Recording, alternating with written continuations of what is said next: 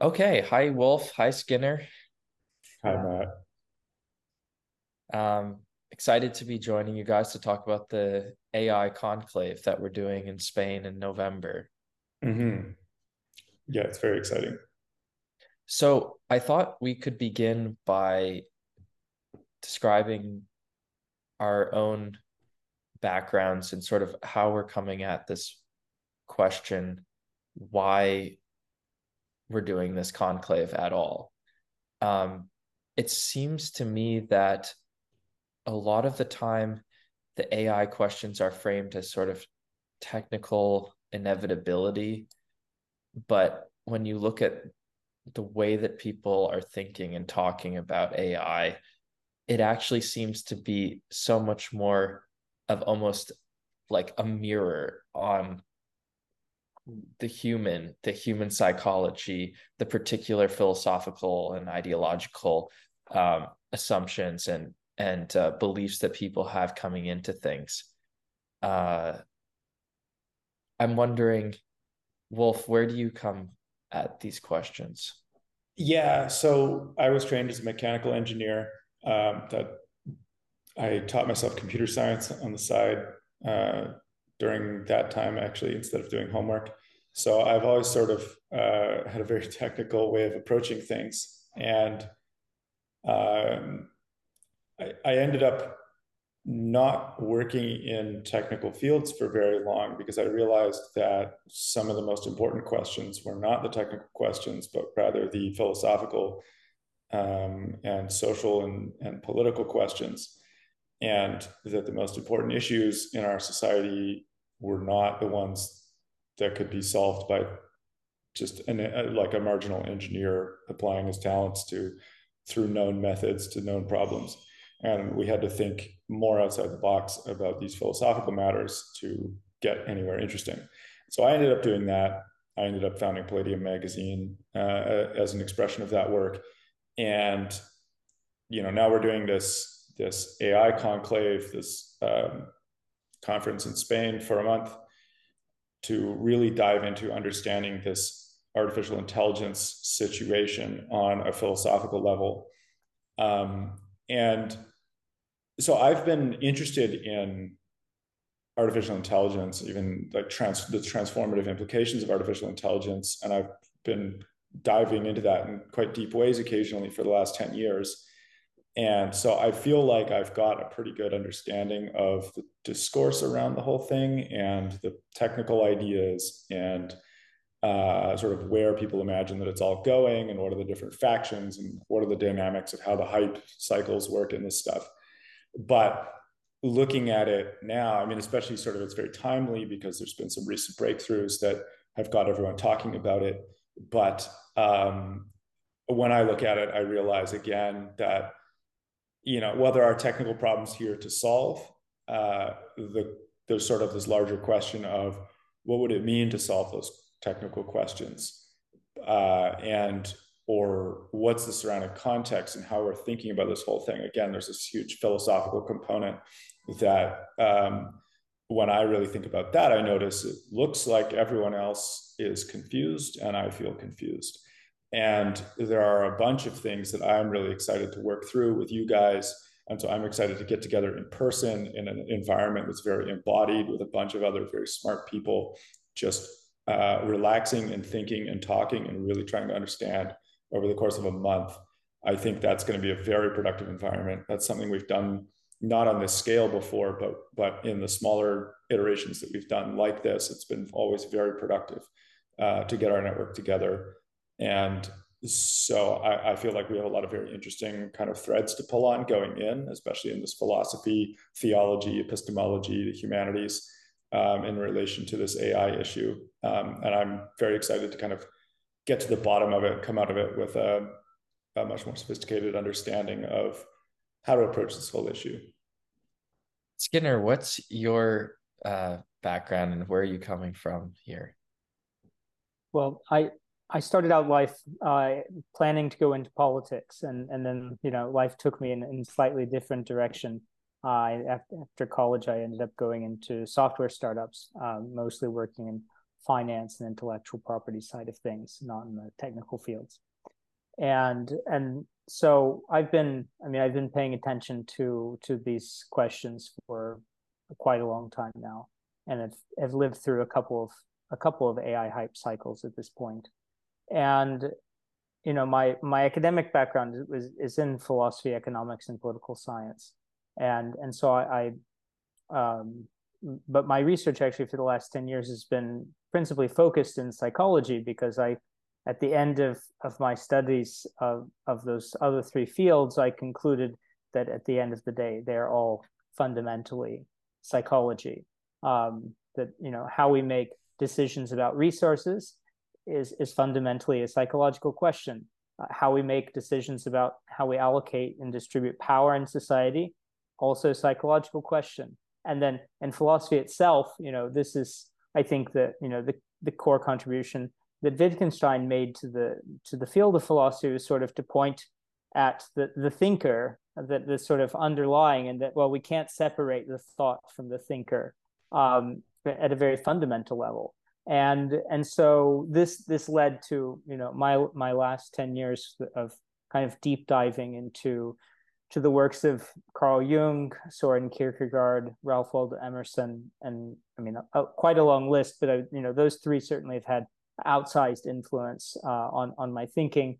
Um, and and actually also you know quite importantly uh, Henri Bergson uh, who whose philosophy of time I think is quite quite critical and and he importantly influenced all of C.S. Lewis, W.H. Auden, and T.S. Eliot, and, and their own philosophies of, of, of time are, are more or less derivative of his and you know so and and the reason i bring up time is that you know the, the thinker exists in in a temporal context as much as in a spatial context and and so by by temporal context what i mean is um, a, a, an existence that is always undergoing change. You know ultimately that's what we can say time fundamentally is. It is the duration through change. Uh, and and so we have we as humans have been trying to answer these like fundamental questions of identity for as long as we've been you know quote unquote conscious uh, mm-hmm. and, and and you know and and part of that identity question has also been to define what it is to be conscious. What what does what does it mean to like what what is the difference between human consciousness and other other forms of consciousness etc and so you know machine intelligence is is yet another problem one of these hard problems for us to to grapple with. It's it's another mirror uh, that we have to look into that reflects back to us our our own suppositions about our consciousness and the consciousness in the world around. Um, you know i i i think that we could also say that philosophy or that psychology is is the introspective version of theology and theology is the projection of psychology. You know that there's sort of two sides of the same coin. There there is sort of this like self-consciousness uh, and and the inward look at its operations is fundamentally what what real psychological um, investigation is doing.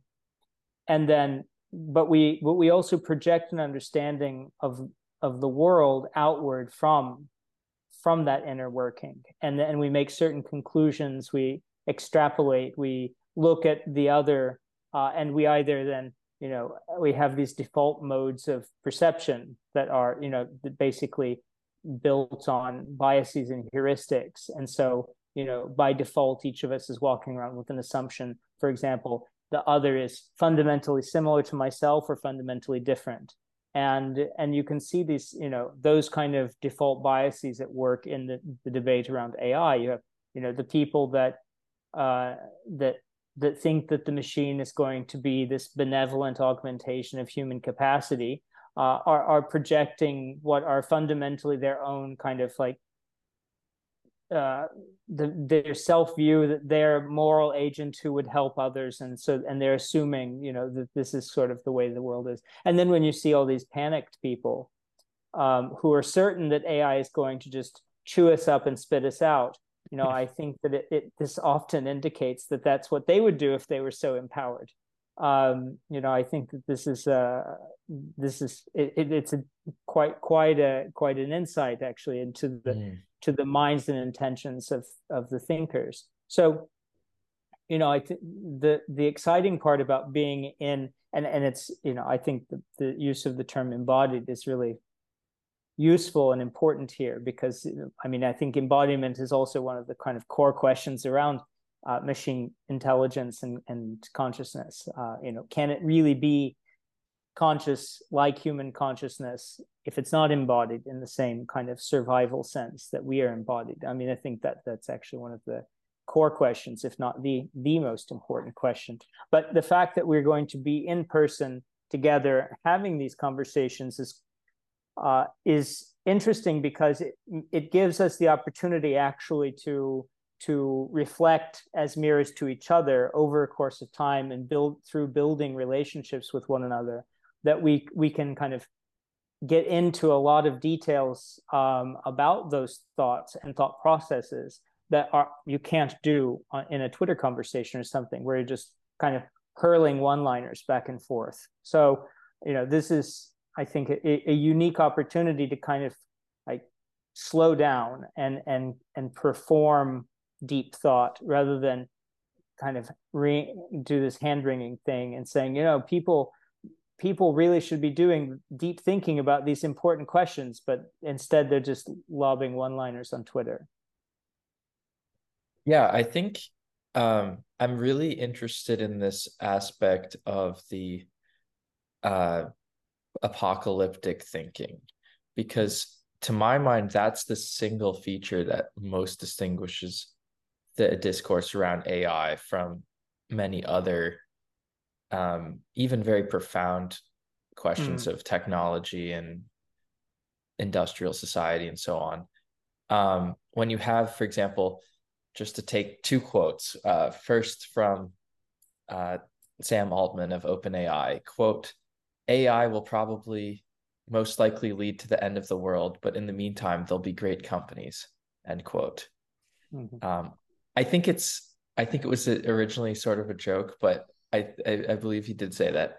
Um, second quote: uh, Elon Musk of uh, Tesla and uh, SpaceX, and uh, and uh, and lately of Twitter X. Um, quote, even benign dependency on AI slash automation is dangerous to civilization if taken so far that we eventually forget how the machines work. Um, end quote. Another quote from Elon quote, AI doesn't have to be evil to destroy humanity. If AI has a goal and humanity just happens in the way, it will destroy humanity as a matter of course without even thinking about it no hard feelings end quote. Um so why is it that this technology in particular gives rise to this type of thinking? Um and i mean my null hypothesis sort of as i think about the history of the humanities and and sort of western thought and uh, intellectual history. Is this just the sort of the latest stage the sort of uh almost like a kind of teleological endpoint of the type of you know you could call it faustian thinking or thinking about the, the like skinner you're mentioning these assumptions about space and time that are kind of rooted in a lot of our uh, our pre pre our preconceptions um, about even I guess technology and society and so on. Is is AI almost just like the the perfect entity at the end of this kind of progress, or or what? How do we make sense so, of it? I, I think yes, in some sense, AI is kind of this end stage of Faustian civilization. Like it's it's you know we this constant kind of scientific technical self overcoming, building more and more external capability um, more and more calculation and so on. The kind of endpoint of that is well, we build a machine copy of the human soul or something, right? That's that's kind of the idea that um, that lies at the end of that whole kind of thinking. Um, with respect to like why is there this apocalyptic thinking around that? I mean, so at the very simple level, I think maybe um, just because it is the end stage of of you know the current cultural mode, uh, we're not really going to think past that very effectively. It's sort of like, well, we reached the apocalypse, and and then you know what else is there to do? Um, but then I think there's also a reality to that.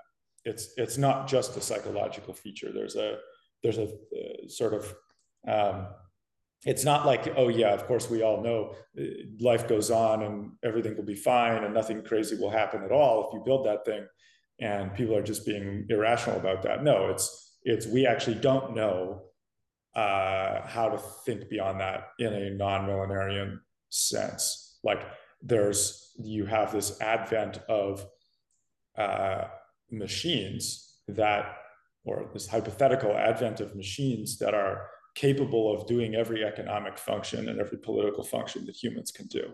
That's the idea of ai right? If that's what we're building well okay now you have this thing that's that's presumably capable of well it's capable of doing everything that humans can do. Maybe it's better because one you know we seem to be able to improve machine capital to be hundreds of times stronger than humans and faster and all these different things.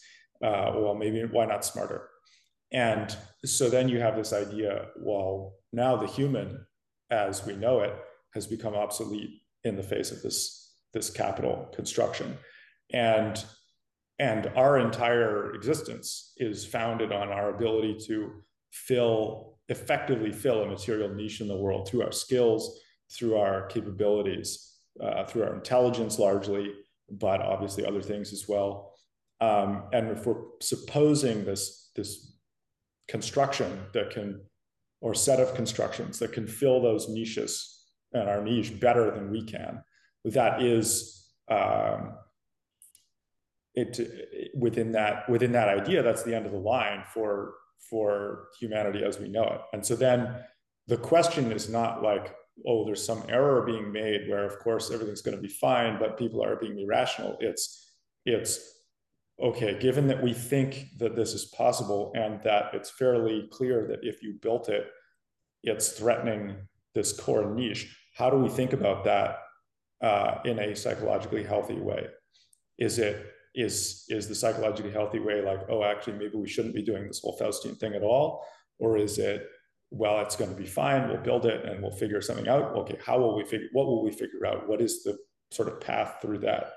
Um, and and so I think the apocalyptic thinking so you're comes saying- from like there's like within the logic of the idea, there is this seemingly inevitable sort of end uh, of at least humanity, and no one kind of has within this whole cultural apparatus found a way out of that um, that logic. People ignore it. People people come up with all kinds of copes around it, but but there's no clear path through it that isn't just you know the end of everything we know, the end of our culture and the end of our species, right? Because that that's kind of what it's what it's implying back to us. And so that's a very interesting thing to engage with. And I think it's going to take sort of quite a lot of philosophical sophistication to to and psychological sophistication to be able to like comfortably reason past that boundary and find maybe you know like resituate ourselves in that universe or to find some flaw in that in that narrative that isn't actually convincing path out yeah i mean there's a, a bunch of obvious flaws one is just the assumption about value or what humans. What, what do you mean assumption about value? You made an assumption about where human the human value is its... comes from material production. Well, the, uh, the human material, the human material like existence comes from human material production. Right, but you made a claim about value. The, the, that's the, no, I'm not making a claim core... about value. I'm making a claim about material existence. Okay, but then if you're not making the claim about value, then you're leaving open the possibility that humanity is valuable for a bunch of other things sure. that have nothing yeah, yeah. to do with right. Humanity, humanity is. But that's one of the things that gets elided in the but, uh, assumption okay, about inevitability of but but but then process. then what you're talking about is okay humanity is specially valuable but humanity's material existence is threatened now we have the situation where the material existence of all value in the universe is threatened and this leads to to a lot of the claims that, that have been made around this space where people are saying well they're actually the ai future by default is this valueless future where there's no more human value, so there's nothing valuable. It's just this machine efficiency for the end of, until the end of time, and all the human stuff, which was the valuable stuff, has been materially destroyed. And so, yes, like material existence and value are two different things. Maybe the human has all the value, maybe it doesn't. Maybe there is value beyond mm-hmm. that that horizon. But but it, it, the argument is is the, the the sharpest form of the argument is strictly with respect to the material existence of but, but know, can we afford our own flesh right that's that's really the, the question i mean but are you are you arguing that humans are going to be destroyed by the machine or that if we're just if our if our day-to-day lives are more or less replaced by uh, by the machine that we won't we won't find intrinsic value in living I, I because well, those seem like those so are two different existential. Yeah, questions. no, the, right. So that that may be something, and I I sort of fear that that actually happens before we ever build any machine capable of filling our niche. Is that we've already lost faith in our own sort sure. of capacity I mean, for life. but, one could say that we, we've reached. Yeah, one could say we've we've reached that already. We may have already reached that, and that's that is a huge problem in our culture, right? But there's also this very material problem. There's two ways that that I think uh, the advent of some of a let's say an intelligent uh, and superior competitor to our niche, like materially superior competitor to our niche, uh, would would threaten us. Way number one is it yes, just you know wipes us out or whatever. Way number two is it doesn't wipe us out. It just exploits the niche more efficiently to the point where you know the cost of energy and the cost of matter and the cost of food and the cost of, of oxygen um, sort of like cost, you know, in, in the sense of how much, how efficiently, how much work you have to do to get those things, that they rise to the point where human life becomes impossible because there's just too much competition. The same way, like if you drop fish into into a, a, a pond that formerly did not have fish in it, you know, you wipe out it. The fish just very efficiently wipe out all the plankton. And now whatever was relying on the existence of the plankton is like suddenly no longer viable. And so the fish not by direct directly destroying let's say the, the little water beetles that ate plankton they don't necessarily eat them directly but they eat everything they eat. And now they don't have any niche for existence anymore. They die so but, that but, those are two different ways that that humanity right, but, could be threatened by this thing. I i understand the metaphor but I, i'm not i'm a little unsure about that like whether this is a viable direct comparison. I mean in, like what do you what do you envision? I mean we we always hear about you know the the sort of paperclip maximization argument mm-hmm. or whatever but like in in material terms you know if we're if we were to assume some kind of rational impulse on the part of you know the machine and we also like the, this debate this conversation is already presupposing that AI is the is going to be this unitary uh, instrument. I yeah. mean, I think no, I'm not. I'm not proposing that it's a unitary thing. I, I actually don't believe that. I think a lot of people do believe in the sort of unitariness of the AI, and that's something. That's one of these like weird kind of philosophical theological assumptions that people make and it has but they kind of start with this assumption. i mean it, it's a, well, it's very common I, that people sort of out of the box yeah yes people really people try do, to justify it yes people do make that assumption i'm not making that assumption like i you know you i'm just talking about the existence of technology the ability to manufacture right. uh, intelligence and agency uh, through industrial or some future process that that sort of right. But uh, but from but then from a teleological perspective, I mean, so we if we have this set of intelligences that are operating on mis you know inorganic substrates, yes. Uh, what what then is the what what is the motivation for that inorganic that that intelligence on an inorganic substrate to compete directly what is it competing with us on is it you know oil and gas resources? Is it uh, rare earth minerals? Uh, well, let's because I, mean, I, I, think that the, these are actually the very specific. Like, what what are they going to make that crowds us out? Yeah, exactly. So that's that's a good question. This is one of these philosophical questions. it gets into the nature of how agency and value relate, and what kinds of things are likely to be pursued by non-human intelligence and so on. So at a very first approximation, it's like, well, whatever you construct it to pursue, it'll have some inbuilt drives or whatever. Um, but then, you know, that may it it may itself start uh, mutate in some way. It may not stay on that course. But the paperclip argument comes out of the idea that well, if you were a paperclip factory and you made your AI to maximize the paperclips in your factory, then at the point where it kind of like gets out of hand, uh, it's still got this idea of building paperclips, and it just kind of tries yeah. to run some universal I mean, it's like it's, factory. it's sort of the fantasia but, argument yeah, yeah exactly yeah. The, the magician's magician's assistant right and mm-hmm. um but you know you can imagine many such things or you can imagine that they start reflecting on the on their own values and changing them or just in some irrational way mutating. What the what those particular values are actually i don't think matters very much because what's going to happen is once you have strategic thought and agency attached to any particular value system you get ideas like well it's valuable to have more resources it's valuable to have more intelligence it's valuable to have more security and when you have a bunch of agents in the world competing for resources intelligence security etc what you end up with is competition um, they start you know, at, at first just trying to get resources for themselves or for their tendency or whatever, how, however you carve up that space. Um, but then the at some point they are also competing with humans for those resources and competing with each other. Maybe there will be wars, right?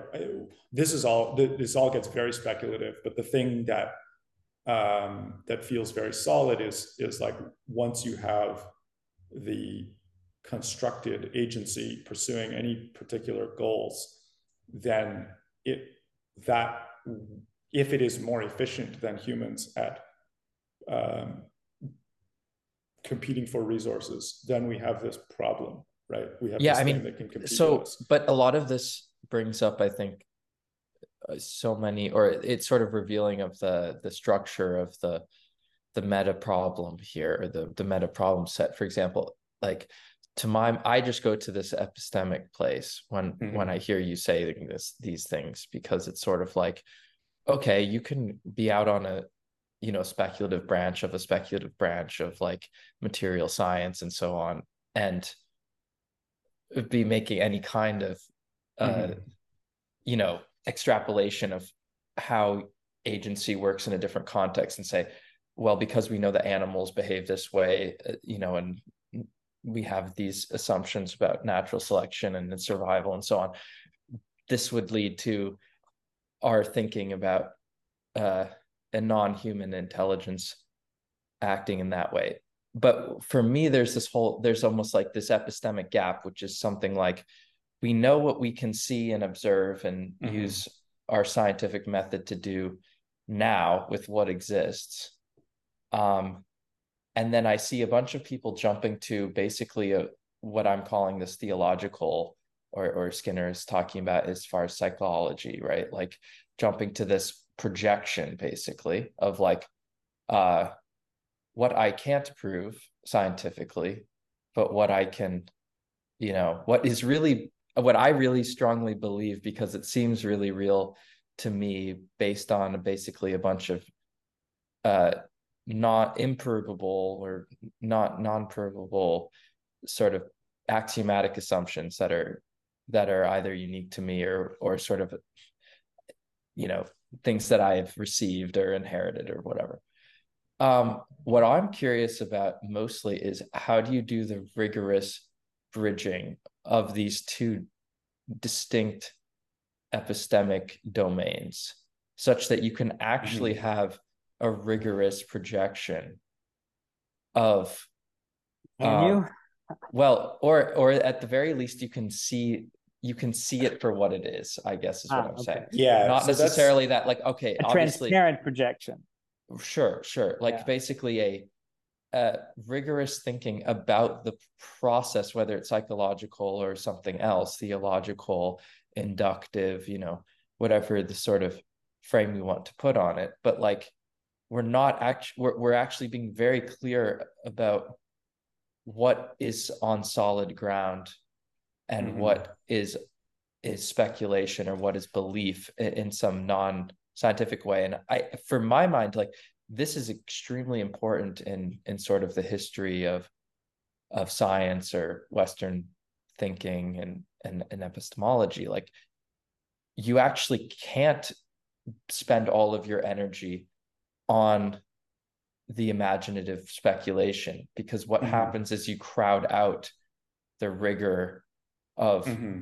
what you can actually uh intersubjectively prove right so it's not that like you know, uh, Isaac Newton or whoever didn't have all kinds of theories about um, things that were went beyond the realm of you know what what he could what he could demonstrate. But but what we view as science and our that that particular empirical tradition of knowledge is grounded in what you can actually prove right? Mm-hmm. and so I, I guess this is my concern here yeah, so this is what's so exciting about the conclave that we're about to run is that we're going to be attempting to do that philosophical deep thinking on okay, I've painted a picture here, which is basically, let's say, the, the natural outgrowth of the Faustian perspective uh, on this whole.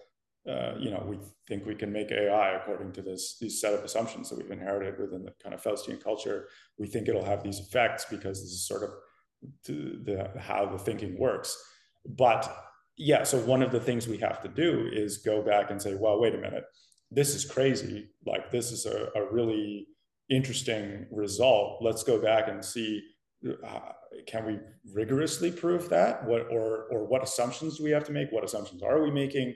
Is there something wrong with those assumptions? Are there other assumptions we could make? Can we end up in some whole different cultural frame of reference that seems more plausible to us that mm-hmm. actually doesn't have this result? Or do we have to actually go and bite this bullet and uh, sort of uh, accept this result and, and work from there and find nonetheless find value. Like that that is the philosophical activity around this right? It's like apply skepticism to that frame uh, but like to try to kind of find the the cracks in it or find the alternatives to it or or find what we actually know. Maybe it's just some big fever dream. Actually all we know is something much less speculative than that. Um, but mm-hmm. that's going to be a very exciting activity and that's what i'm looking forward to is i think coming out of that conversation i expect to have a much more rigorous and much more plausible and much more promising um, cultural direction than what we're going in with skinner i'm curious i know you've done a lot of thinking and, and work on this idea of the the machine the mega machine where these mm. ideas of uh, almost uh, you know techniques you could say as agent where the like the, this is obviously not new in um or maybe not obvious to some people but this is uh mm-hmm. i think uh clearly not uh uh actually a recent phenomenon maybe ai is actually the just the latest iteration of a kind of strand of thought that has gone back quite a way yeah, I mean, at least at least back to the beginning of, of what we call the Industrial Revolution. Um, I mean, this the replacement of human labor with machine labor uh, or work, you know, in, in the pure physics sense of the, the use of the word work, you know, the replacement of uh, inorganic work uh, mm-hmm. or by inorganic work of, of human labor. Um, certainly began all of the all of these debates are are rooted in that. And and we are whether we like it or not influenced by the history of, indust- of industrialization and the history of the the responses to it you know including and you know not unimportantly whatever however you feel about it marxism um, you know, which which is still you know one of the most important and dominant critiques of industrialization, and and a lot of these problems, you know, we like our thinking is much more clouded by by those old you know 19th mm. century debates than than we realize.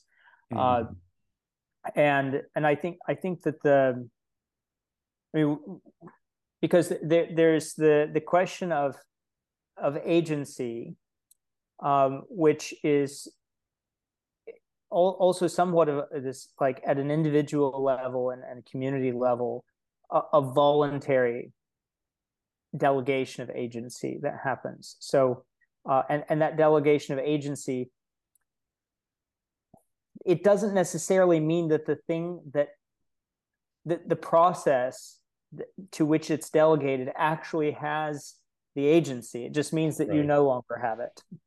Uh, so like we, we could say that we delegate our agency to Technics to the supply chain to you know a lot of these you know like we can call them forces but what what really it is is inertia. Like i'm not going to expend the energy to overcome the inert state in which i find myself uh, which is you know to change the state of affairs. And so whatever this kind of like default mm. trajectory of of the of inertia that that i'm okay with leaving it there. I mean you you could even say that the whole idea of machine intelligence and agency is just a, a grand accumulation of that inert energy uh, the refusal of somebody to take agency I mean, because it, assumes that we start with agency, and I don't think we do. I don't think that mm. consciousness implies agency. So I don't think people are born into the world. I mean, they're certainly not born into the world with agency. You know, a baby has no agency at all. Uh, our, our default state is is the is the opposite of agency. It's dependency, and and so the question is really whether people, when they look out at you know at the point in life when they even realize that they could have any agency, they look out at the world and say, ah, that doesn't look worth it. Um, and then and then it looks like something else has this agency. Um, I mean, you if you if you look if you think of in these terms of, of Adam Smith's invisible hand, you know, the, the idea that the market has agency uh, in, in this sort of, you know, invisible way is really just what I'm talking about. Like, oh, okay, well, I, am not going to do anything to change the nature of market incentives. I'm just going to feed them. Mm-hmm. Um, it is it, it, doesn't really mean that the market is the real thing that has agency and thought. Uh, it just means that you, are choosing not to have it. So, mm-hmm. I mean, this is this is definitely my view of of th- these things. So I, I think that when we talk about the machine and techniques you know it, it's really easy to create these abstract subjects you know capitalize the letters and then you know it's a thing you know a person almost. And i think this is really dangerous. I think just the grammar that we use the way that we talk about these things starts to create lots of assumptions that that don't necessarily bear out in empirical reality. And so you know i think uh, along with wolf i think one of the most important parts of this process is, uh, you know, if we're trying to move towards something that's more philosophically grounded, um, the way I would frame it is that we, we need to come up with a long list of falsifiable hypotheses. Like uh, rather than thinking of, well, what, what can we prove to be true? Uh, well, we can't. I mean, at least in, in my epistemology, nothing can be proven to be true. It's just so far hasn't been proven false.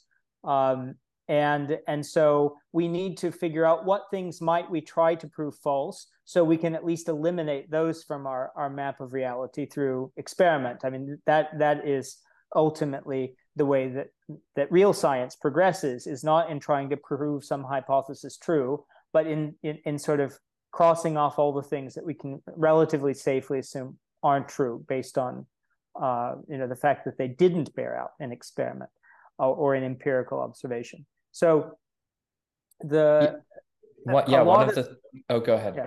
no no one of the things that's most exciting to me about the conclave and the sort of broader work uh, that we have to do here is this idea of doing the scholastic really systematic process of of uh, thinking through formally Hmm. what is going on, what is being claimed, what is being assumed, and and what can we actually know, Right. um, and what does that mean? Uh, on the agency point, and um, on the agency point, uh, to my mind, one of the most fascinating reversals in basically Western thought has been in the last maybe 100, 150 years, how we went from the sort of default ideological axiom of the British Foreign Office in Hmm. in the late 19th century or or even earlier than that, but it was crystallized in this expression men not measures, i.e., human agency, not sort of Mhm. automaton, uh, you know, bureaucratic procedure or generalizable rule. Uh, and then in in in you know 44 years ago, uh, we have this IBM slide that declared that a computer can never be held accountable, therefore a computer must never make a management decision, all the way up to the present where you hear uh I mean, not only is it everything from, you know, know your customer compliance to just basically the imposition of bureaucracy, the imposition of rules onto almost everything as basically a supposedly value neutral uh, or or non-ideological position about what is actually going to lead to a better outcome that that sort of simply the imposition of a of a sort of proceduralization rather than Well, I uh, wonder. a human judgment is I, I wonder is if it. better yeah I I, in some Mhm. sense, like the the giving up of agency to these measures and and markets and procedures is is sort of the default state, as Skinner is implying, and you have to actually. Uh, you have to actually construct your own agency and train your own agency to some extent. And and what's happened is at a cultural level, just the the collapse of of agency, and Hmm. and so this leads to all these agency fictions and all these um, impositional procedures.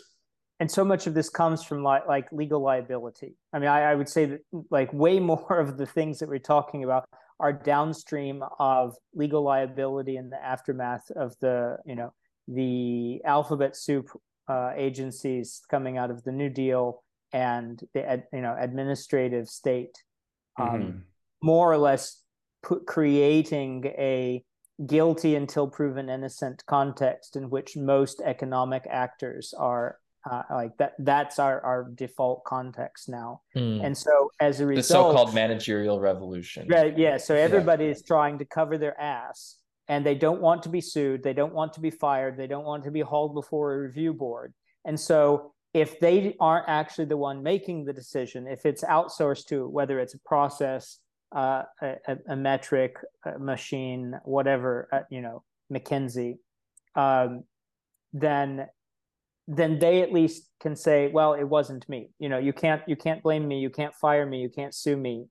Uh, and and so of course if at the point that everybody does that then we we are in a deterministic universe. But but it doesn't ha- of course doesn't have to be that way. That's So just where we get after decades of of that set of incentives That's very interesting. It, it leads me to think the the lack of agency, the abdication of agency, is the result of a downside risk dominated in social environment, and Well, the, I- the agency is the result of a upside potential dominated environment. Well, I would say that it's it's the difference between a, a skin, you know, what Taleb would call a skin in the game environment versus a neck on the line environment. Like, so Interesting. Hmm. yeah, Yeah. wait, like or or this when- idea in psychology of sort of loss aversion versus uh gain gain seeking right Mhm. right. Uh, Well, I mean, like w- at the point that I'm I'm risking my capital and I Mhm. I lose and I lose my own capital. Well, then you know that's it.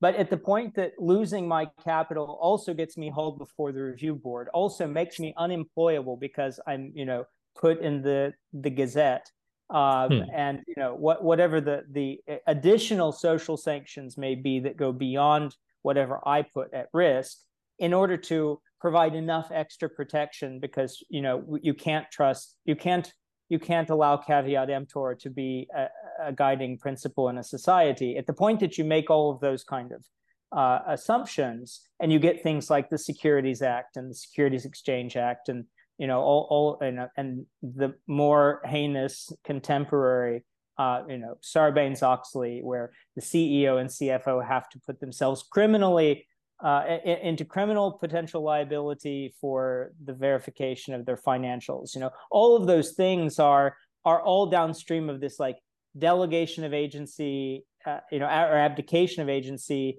and then more and more and more. So, like at the point that uh, that that you want to that politicians want to get votes by you know creating enemies and then those enemies you know happen to be people that perform relatively important managerial functions in society then they say well i don't want to be a manager anymore. I'll hire somebody to be a manager. I, and then i'll i'll then if things go wrong i'll blame them and, and i'll keep my share capital. Uh, and and i don't have to i can then hire new managers if i have to fire the old ones and send them to prison uh, you know and, and i mean uh, this is uh, you know the sad reality in, in which we're living whereas if you if you think about like why Swiss banks were until you know the last two decades quite impenetrably safe places to put your money, it's that they, they were general partnerships where the general partners bore unlimited liability for the the the debts of the bank. So if the if the bank is wiped out, then the general partners who run the bank are they had their homes repossessed and they're gone, all their assets liquidated. And so, of course, they're never going to go bankrupt. But at the point that you can be Lehman Brothers and the you know the CEO, CFO, board of directors can say, "Well, we didn't know. It wasn't us. You know, you don't look at me." Then you get this catastrophic explosion of risk and then when it blows up you get more regulations and then you know this this pushes yeah, yeah. it farther and, so, and farther and farther that, I mean, what's so interesting about this is like maybe then the to bring it back to the AI thing. Part of the reason people fear the machine is is that well, the machine will have agency because a computer cannot be held accountable, right? Well, right. It's, it's like it's it's sort of this assumption is like, well, you can't hold the machine accountable, so then it won't have all these limitations that we have, right? It's, exactly. It's, this, it's sort of subconscious. Right. It's why the managerial class is running toward it because they're, they're saying, ah, last we can be true. Right, at least something. Say, yeah, we, we can, can, be. Say, look at the machine, the algorithm. yeah, I, I mean, we. It's very interesting because one of the other quotes that I had, one of the other uh, strains of of of of thought here is sort of what you could call, um, you know, woke AI, or or the idea that um, reducing bias and and um, particular um, disproportionate impact of the technology is is sort of ought to be the priority of all of the con- all of the discourse around AI safety, and um, it it remind this all reminds me though of the it's like how much of this is ultimately just a sort of buck passing exercise of mm-hmm. using the technology uh, to do things that would be too um, that would be too you know potentially fraught for for a human to take responsibility for uh, such an action right? And and i think that's actually the part of you know someone like uh, timnit gebru's argument that i really endorse which is the idea that like yeah there's totally this way in which uh uh people will use uh computer systems to basically launder uh, the responsibility for mm-hmm.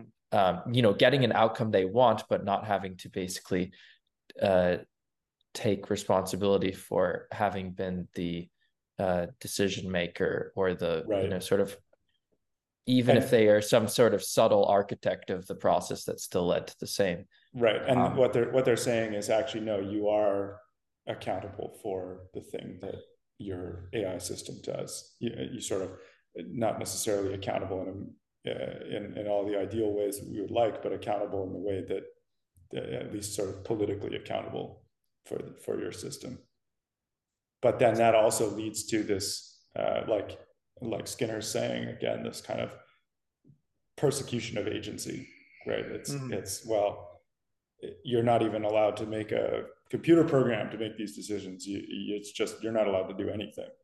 Um, I, I it it sort of brings to mind the the uh, the story arc in the Lord of the Rings where uh, you have Gollum who needs to get rid of Frodo so that he can get the ring back. I mean, and he's driven exclusively.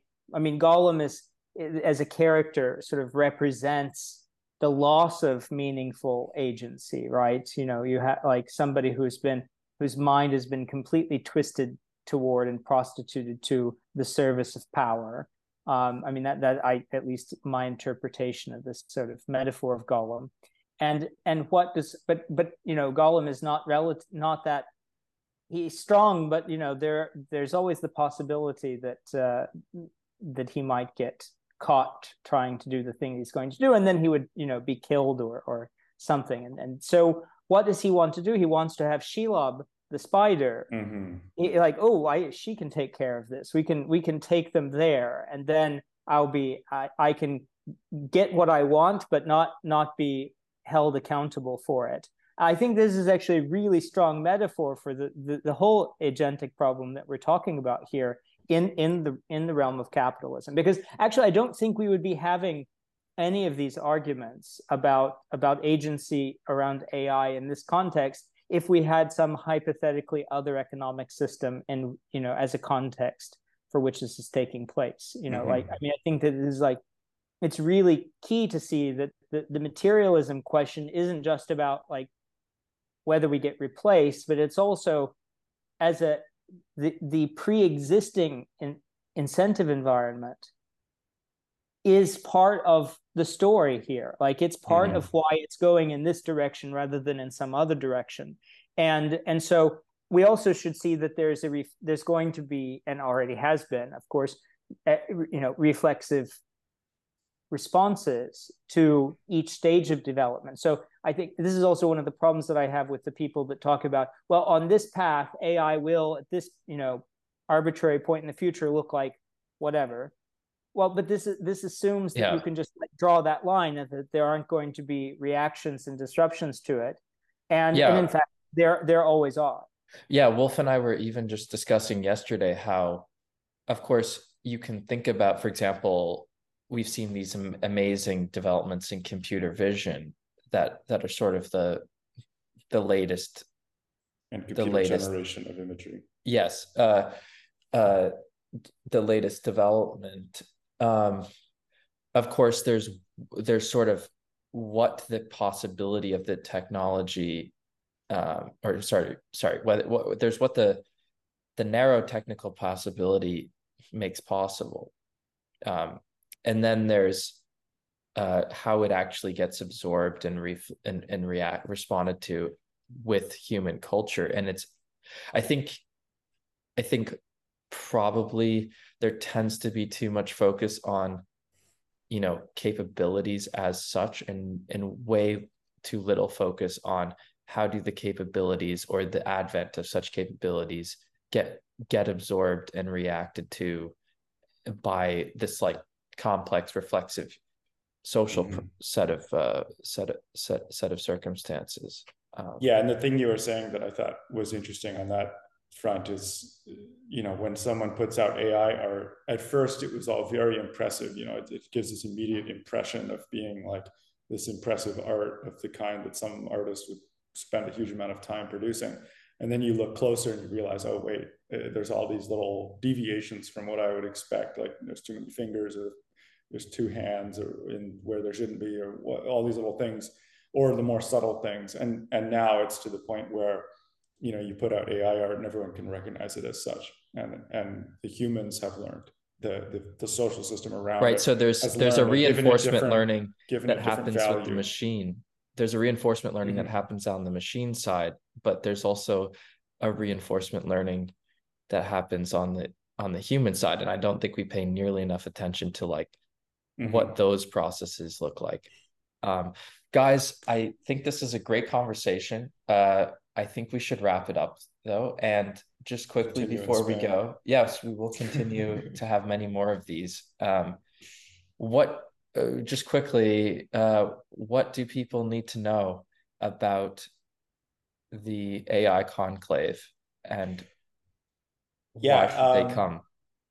So if you're capable uh, and interested in having these kinds of discussions, especially sort of the at the intersection of the technical possibility and the philosophical rigor, um, we'd be very interested in having you there. You should apply. It's a very simple process. Just send in your application, give us a few logistical details.